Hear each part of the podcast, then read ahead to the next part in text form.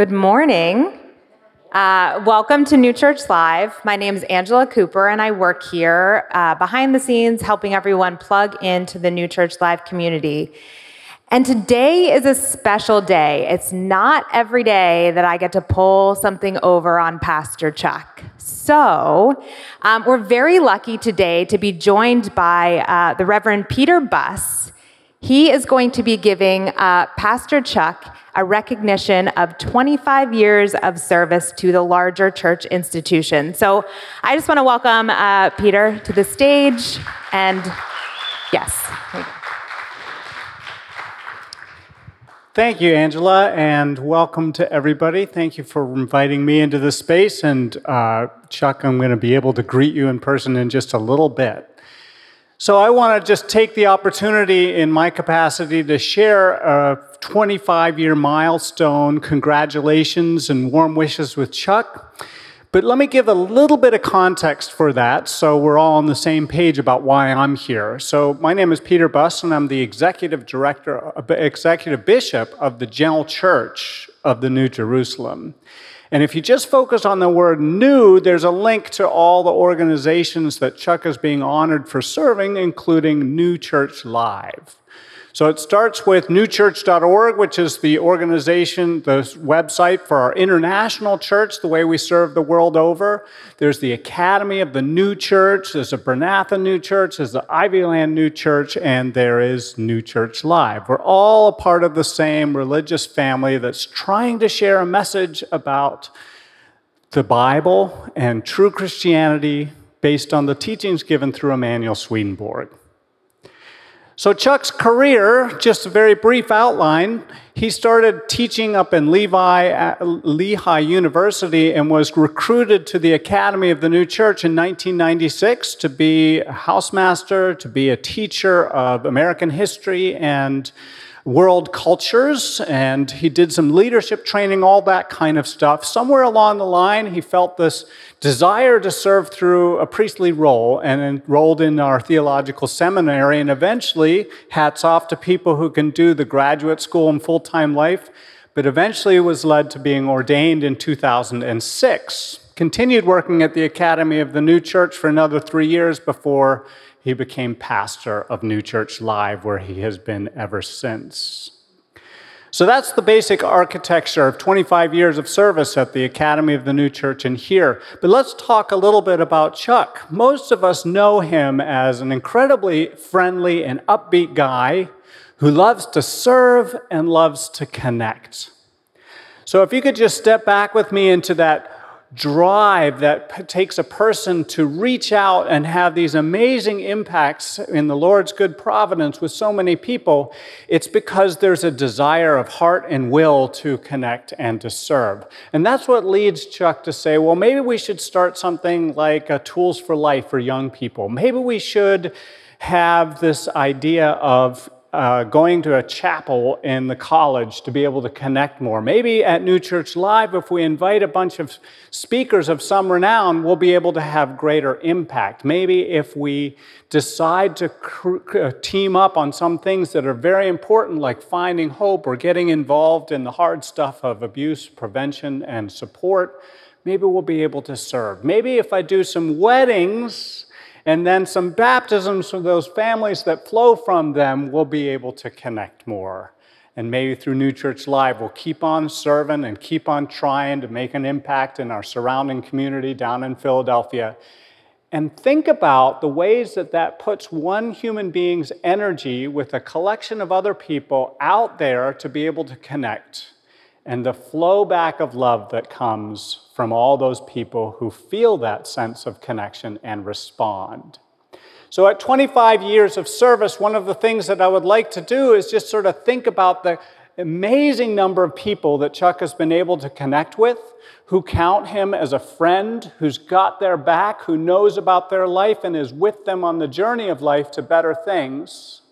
And we can honor him for all those connections and impact, and we can give the glory to the Lord. And then at this 25 year mark, we can think that the journey's not done and think about the many people that he will serve in the years to come in the Lord's good providence. And for my part, I just want to be one of those people that honors him for all of that work and say that it's a privilege to call him a colleague and a friend. Chuck, thank you for all that you do. I'd love to come bring you out here and present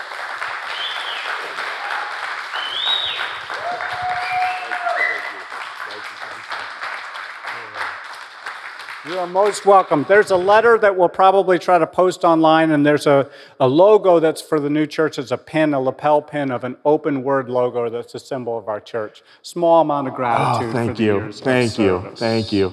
And, and yeah, this is beautiful. And first off, like I'm already plotting revenge, Angela, just so you know.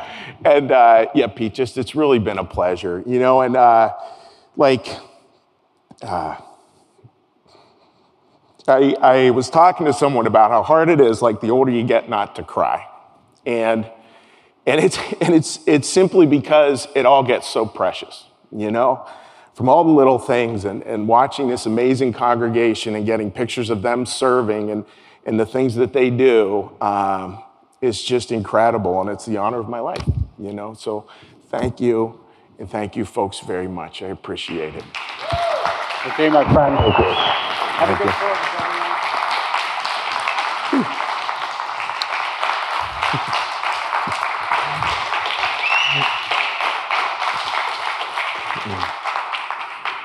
Whew. Yeah, I don't know what to say. um, you know, uh, a quote I just love is the idea that, and I've said it in here before, you know, our job is to write the truest sentence we know. And, and the truest sentence I know is that life is good, God is good. And we just keep on trying to make a difference as best we can. And it's always in these, these little steps. And uh, you can't do it without other people. And, and so, for anything that comes my way, like it really is a double reflection back on this congregation. And I love the idea that, that, you know, that phrase, right? We do it for the glory of God. And, you know, I like word geeky stuff. And the word glory could be defined celebration. you know, we do it so God can celebrate can celebrate humanity, can celebrate the kinship we all share, and just uh, celebrate the beauty of life. So, with that, Marcus, we're going to skip ahead and go right into the first song. So I have a minute to like take take a little breath and just uh, thank you, folks, for being here. Thank you for everything you are in my life. Thank you for how supportive you've been of my family, and uh, you know, especially thank you for how supportive you've been of each other. You know, that makes a difference. We are here as a church to make a difference. That simple. To plant trees under which we may never sit, but to enjoy the process all along the way. And I could not ask for better people to do this journey with. So, whether you're watching us online or in person, from the bottom of my heart, thank you. Thank you, Chuck.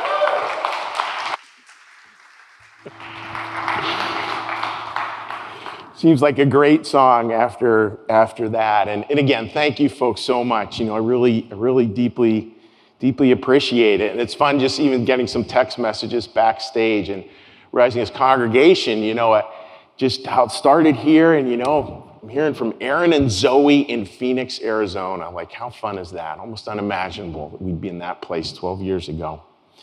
So, so today what we're going to start is we're going to start this, this series and, and it's called Life on Life's Terms. And, and I was talking to a dear friend of mine, a, a pastor, and, and he said, Yeah, you know, life on life's terms. Like, how do we do that? Because life always has its challenges. And, and, and thinking about it from this perspective, right? Everything in our lives is finite. Like everything in, our, in your life right now will end at some point in time including your most cherished opinions, by the way. You know, it eventually all goes. But creation, life, and our lives in the next life, they go on. They continue moving. So, how is it that we hold these, these two juxtapositions? How do we hold the two? The idea, the idea that life is finite and creation is infinite. And that's what this series is all about. How do we, how do we pull those things together? Because it, it struck me as I was putting this together, you know, it just, uh, as sometimes happened, had been a week with like a large number of really hard things for people. And you don't want to get so stuck in that you forget at the same time that there's many beautiful things happening at the same time. A, a beautiful world. Daughter getting married, new kids arriving on the planet, people having breakthroughs in terms of how they see the world and their connection with the Lord. All that stuff is true. And how do we hold it all? Now, the series, I was thinking, what's the narrative I want to use for the series? And, and what I want to do is I want to look at it this way life will be what it will be.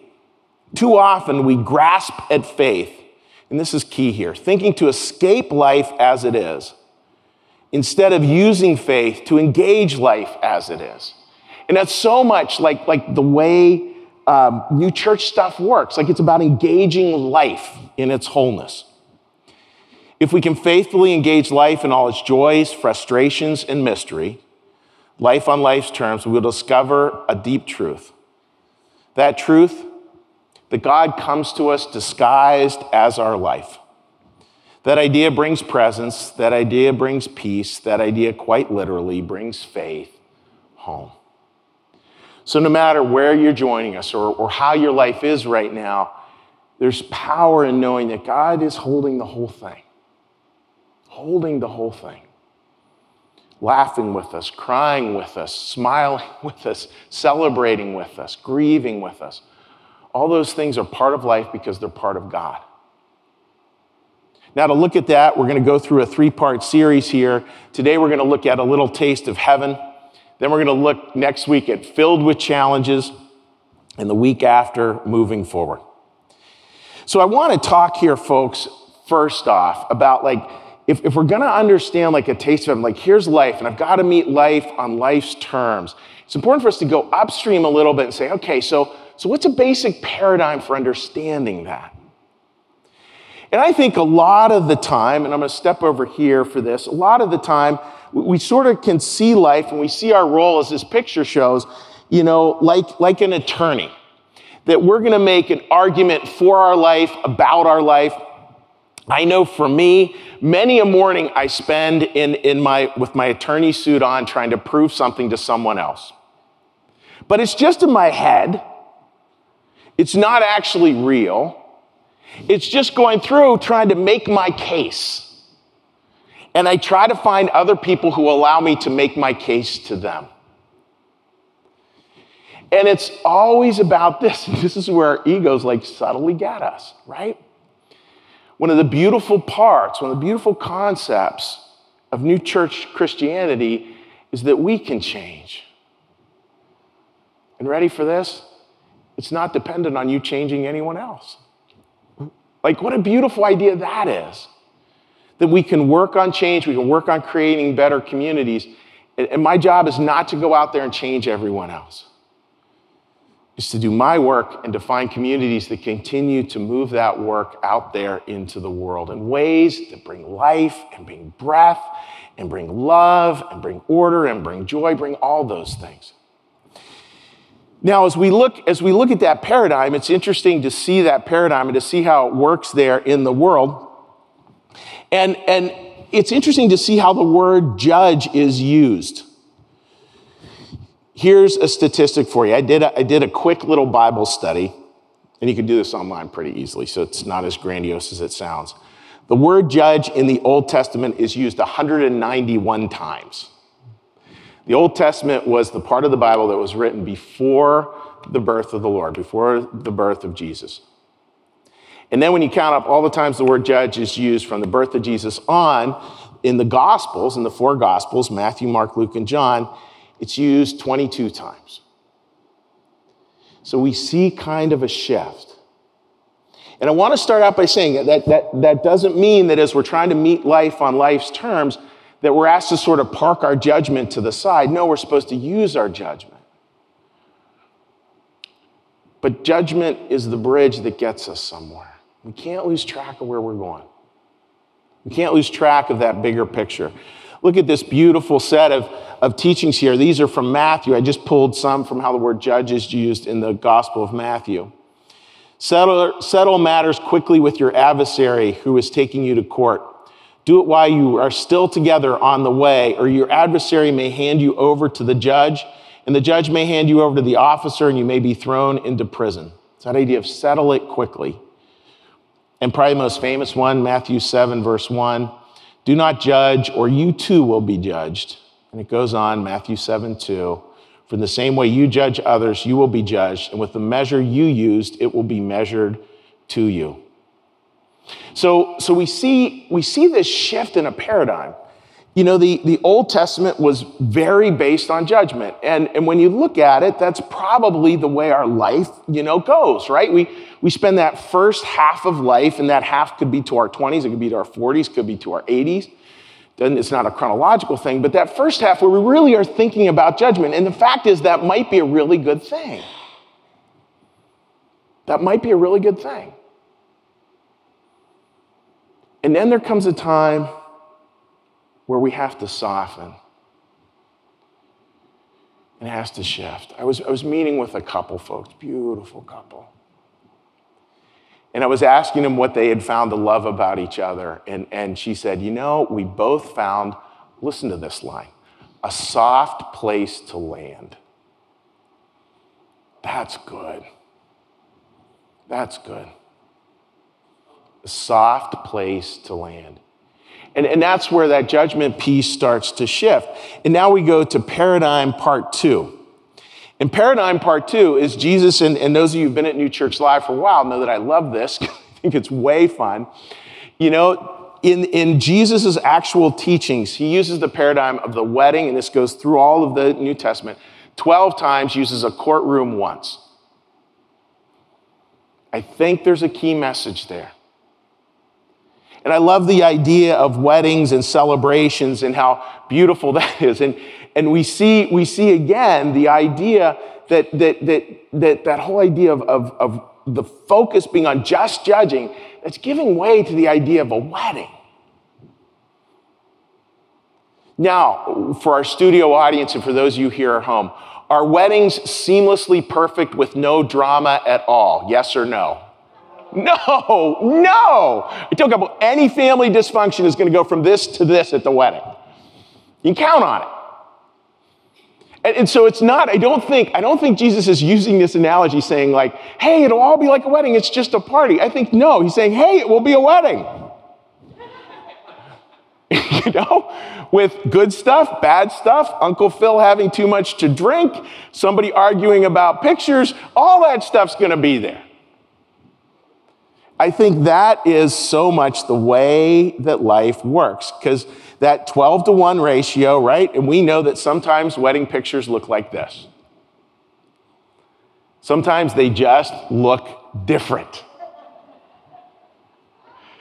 And that's all okay. Right? I think that is that is part of life. And maybe folks, as they come out for the middle song here, maybe that's showing us a piece of heaven, right? Maybe that's showing us a piece of heaven. Not heaven is this perfect thing up there and out there. But again, think about it as the musicians come out here. But heaven as this, this beautiful admixture, this beautiful time where all the threads of life, blessed, broken, shared, where it all somehow weaves and comes together in this beautiful tapestry and this beautiful celebration. And when we come back, I'm going to share some real specific parts around what maybe it looks like to bring those little pieces of heaven onto, into your life as a way of dealing with life on life's terms. What a, what a beautiful song. And, and you know, thinking about those, those little pieces of heaven, right? And it's, and how do we meet life on life's terms? Like, like here is life on life's terms. And, and it's easy to, to dive into the challenges right away. And, and there is something to that. And we're going we're gonna be looking at some of those challenges next week. And Carl's going to be joining, joining us and, and doing most of the service. And we're going to talk together about, like, yeah, what are those challenges? And I think it's real important to start by thinking, yeah, and there's little pieces of heaven. And there's little pieces of heaven. And how do we experience those? You know, how do we see those in our lives? And, and how, do we, how do we try to um, just get some grounding there? Get some manna there, for those of you who are familiar with the Old Testament. Get some bread. Get, get, get something that's enough to get us through the day. Because the darkness can overwhelm. Old adage, so true. Darkness can overwhelm, and darkness is no thing. Darkness is merely the absence of light. Any amount of light begins to extinguish darkness. No amount of darkness ever extinguishes the light. So important. Light, again, the first thing God blessed, the first thing He created. So it was interesting. For those of you who were at, at, church over the summer, and I realize a lot of you, you know, were watching down at the shore or the mountains or wherever you were watching from, you know, it was a very um, sweet moment a number of weeks ago, probably about a month ago now. And I was talking about this, this wedding service that I had done for, for Mike and Steph. And I'd done this wedding service and I really had worked hard on it because this is a family I'm very close to. I love their whole family. And, and I do the wedding service. And I, you know, again, as I mentioned, not since Moses came down off the mountain has there been a sermon like that. And then, uh, and then, mm, sermon ends.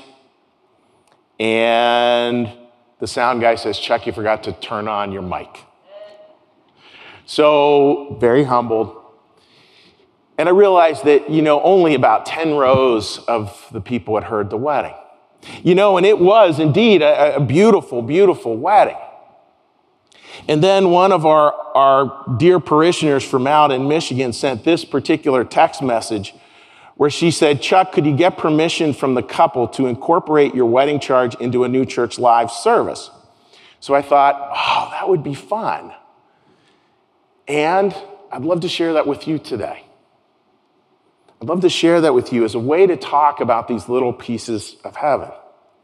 And the context is this, folks. Like, I know anytime that a baptism, a wedding, a blessing on a house, like any of those beautiful things we get to be part of as pastors, anytime we do those things, we do it knowing that life is going to be hard,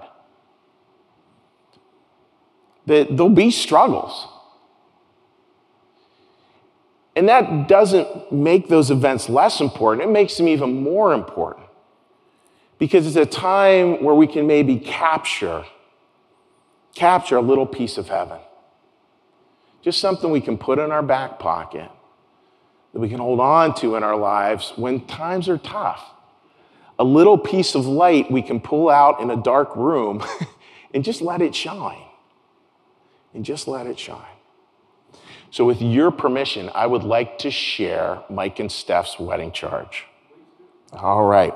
So, I'm going to be stepping to do it here, and I imagine me in a suit. There you go. A little bit of heaven. Mike and Steph, I want to welcome you to your wedding day. I find it so powerful that Jesus, when he talked about heaven, he uses a wedding banquet as an example.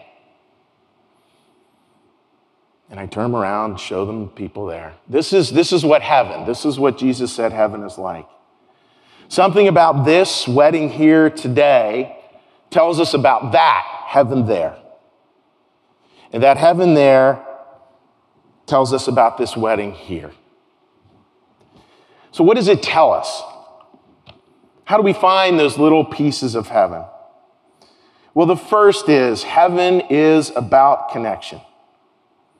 That beautiful line from the New Testament where two or three are gathered, there I am in the midst of them. People. That is where we find heaven. In that connection. The web that brought you here today. And that beautiful line from Mother Teresa that deserves repeated over and over again that we will have peace when we remember this connection, when we remember that we belong to each other. And we do that oftentimes. And again, Steph was, was a, uh, is Italian, and she talked a lot about food and food at weddings being a big deal. And so I talked about mangia, the idea of eat, the idea of connect. Now, that heaven is about connection. We even see that in the events in your lives Abington, to Ritchie Street in Manayunk, to Ryan's Pub, to Neshaminy Brewing, to here. The two of you. Steph, saying you fell in love with the fact that he was a gentleman, kind, funny, and that around him you felt important and safe. Mike, you fell in love with her honesty, her beauty, her authenticity, her determination. And through that all, we find that connection. And what do we call that connection? We call it love. A little piece of heaven. The second thing about a little bit of heaven is heaven is about one way commitments. Heaven is about one way commitments. No more 50 50, things done 100 100. Again, the beautiful line that your heart of stone will be turned into a heart of flesh. What you promise to do for your beloved now is far more important than what you demand from your beloved. And we all have these two hearts. We have a heart of stone, and in the heart of stone, the primary concern is that you be right. Brings up the old adage you can be right or you can be married. More important to be right. Excuse me, married. That heart of stone is interested in making sure it tells our partner when they're wrong and keeping a list, checking it twice. And that heart of stone is very interested in contractual love, the if then. And this is so important. We always have that choice heart of stone, transactional love. And that's where most of us, including me, live most of our lives. We experience a little bit of heaven when we shift from transactional love to the love that transforms. Two very different things. Working on that. Flesh, the heart of flesh. That's where love becomes deeply transformative. That love is, is a love that's based on gratitude, forgiveness, and curiosity. It's very interested not in contract, but in covenant. That's why marriage is a covenant. It's all about transformative love. It is about this movement away from saying, I will love you if you change, to just, I love you, so that you can have the safety to change in the way God gives you to see it. It's interesting, all these years with couples and doing weddings, and, and many times they do their own vows. No couple has ever come to a wedding ceremony with their vows written out with a bunch of if then statements. They just don't. Because they know. They know that's not love. That's not a little piece of heaven. That's the lawyer in their mind. They come instead with just simple offerings, vows of what they will do, not demands of what they expect in return. What a powerful place that is. I find it very simple. And I talk about it in almost every wedding I do, you know, these three things of gratitude, forgiveness, and curiosity. Gratitude. Imagine waking up every morning understanding like the, the gratitude of life. There's so much for us to be grateful for. And it oftentimes isn't the big stuff. Marriages are built on these small pieces of gratitude that I think largely go unnoticed as unnoticed as a cup of coffee. As unnoticed it's sitting with your beloved just to look at the flowers in your beautiful backyard. A gratitude as simple as a walk on the beach with your best friend. So much to be grateful for. And the second, forgiveness. I say this often because it's so important. It's so important we all practice it here. that idea of forgiveness. The forgiveness moves through three phases. There's that initial forgiveness. Somebody does something wrong and we learn to forgive them. And that's a good thing, but, but there's a challenge to it too. There's a little bit of re- royalty there too. That I have decided to forgive you. Now, again, forgiveness is good. That kind of forgiveness is good, but we need to be aware that our ego can get to be part and, and can so wrap itself around that idea of forgiveness where we're always in the right and they're always in the wrong. That's not the kind of forgiveness that builds marriage. That's why we need to keep moving. Starts with forgiveness, then it goes to forgiving. forgiving each other the benefit of the doubt, forgiving each other an ear, forgiving each other this softness. Folks, we talked about a gentle place to land, a soft place to land. Crazy to say, that's forgiveness.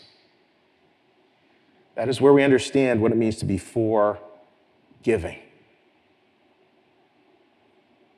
And then the third part comes to pure acceptance, where we really just learn to accept our partner as they are. Here's the thing, Mike and Steph those things that drive you crazy about each other, the good news is you're wonderful people. The bad news is they're still going to drive you crazy in 25 years. Those things won't change that much. But your love sure will. And our wish for you is that you have a love that can embrace all that. I remember a funeral I did for a couple that had been married over 60 years. They had a beautiful marriage, a marriage that, that we should all aspire to. And, and, and I was talking to the, to the woman after her husband had passed, and with tears in her eyes, she was talking about what she missed. And she said, Chuck, he was the most stubborn man I ever knew.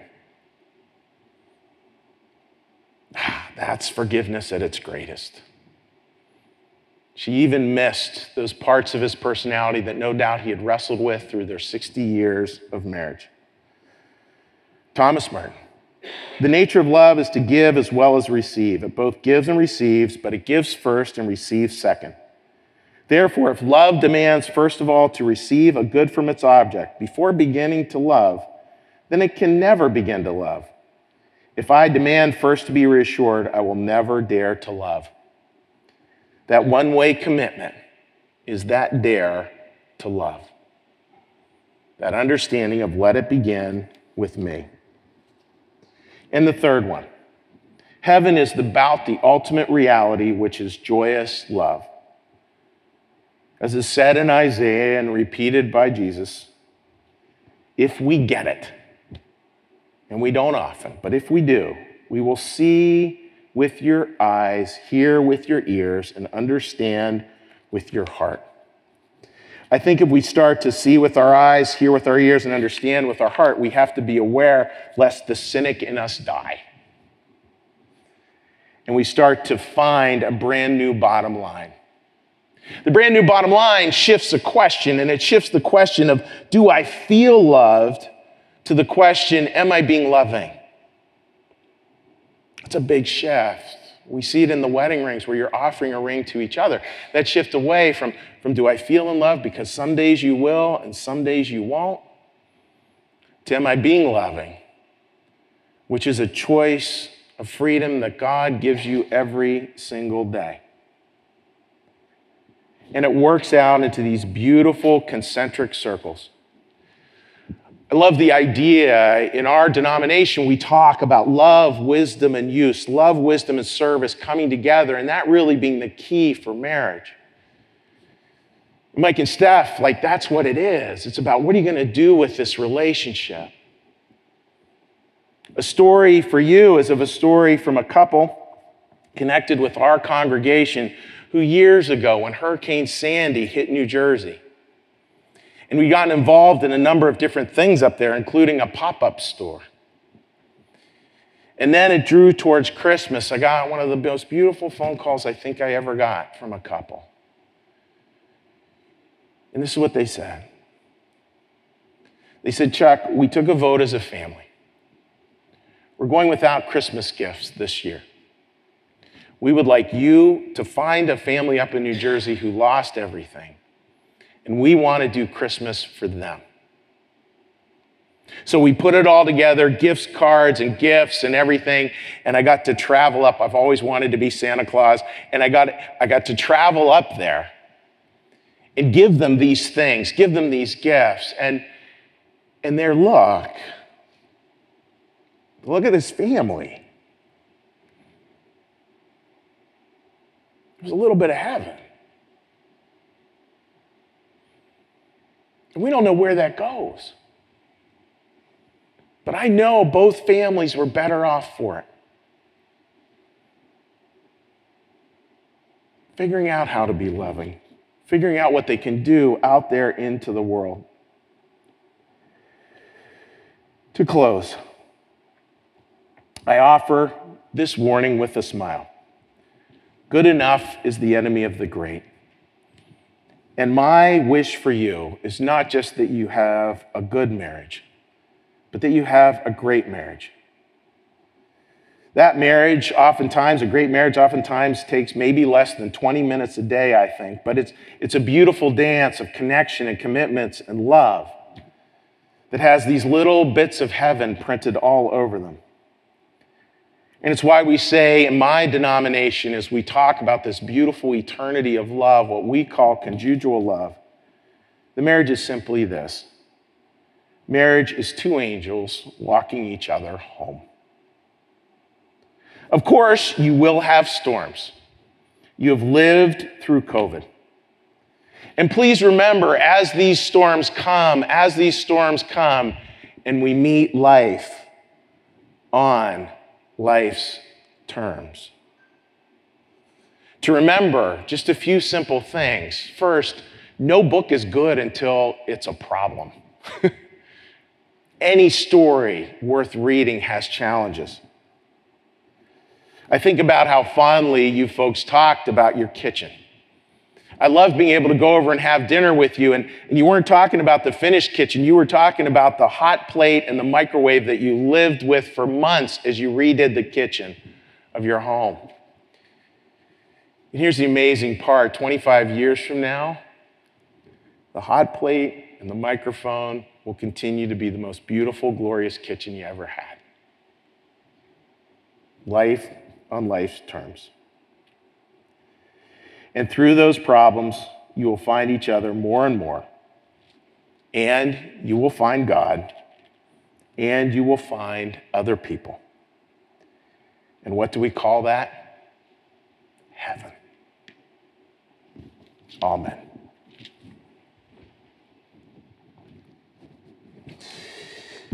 So, friends, that was Mike and Steph's wedding charge. And it's what I wished for them on that day. And, and, and, my hope is that, that again, that, that they understand this and we all understand this, that of course we march into life, and of course it will have challenges, and of course it will have hard parts. But that we can go back to this and we can find our little pieces of heaven. Because that's where it starts. And yeah, it may only be a tiny little candle, may only be a tiny, we may only be able to hold on to a tiny piece of light. But remember, with God, that's enough. That's enough. So, life on life's terms no matter where you are in the struggle of life. May you find this, friends, a little bit of heaven.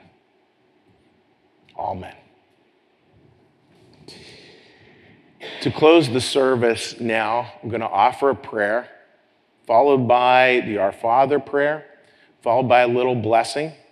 And then after that, our musicians will share with us a beautiful song. I do want to reiterate a couple of offerings for you folks. One is that, again, feel free to join us. And again, if you're online and you're watching locally and you want to join us for lunch, you're more than welcome to. And the second part is that we have an online small group, Life on Life's Terms. If you find that you're struggling and this theme is somehow landing on your heart, please join us. Tuesday night, 7 p.m. online, and you can text me or text Angela, and we'll get you all the links you need to do that. So please now join me in prayer. Lord, thank you for your presence here today. Lord, help us to find life on life's terms. Help us to live into life on life's terms. Being able to hold life in an unvarnished way not needing to make it all good and certainly not needing to make it all bad, but being able to hold the life that we have in front of us, knowing that that is the life you are with us in. A divine providence, a gentle river that, despite appearances of the day, is always calling us home. Thank you for your presence among us today. Thank you for this amazing congregation. Thank you for those joining us in person and online. Help us to connect more. Help us to be closer to each other and closer to you as we move forward. Life on life's terms. Our Father, who art in the heavens, hallowed be thy name. Thy kingdom come, thy will be done, as in heaven, so upon the earth. Give us this day our daily bread, and forgive us our debts, as we also forgive our debtors. And lead us not into temptation, but deliver us from evil. For thine is the kingdom, and the power, and the glory forever. Amen. May the Lord bless you and keep you. May the Lord make his face to shine upon you and be gracious unto you. May the Lord lift up his countenance upon you and bring you peace and bring you, my friends, home. Amen.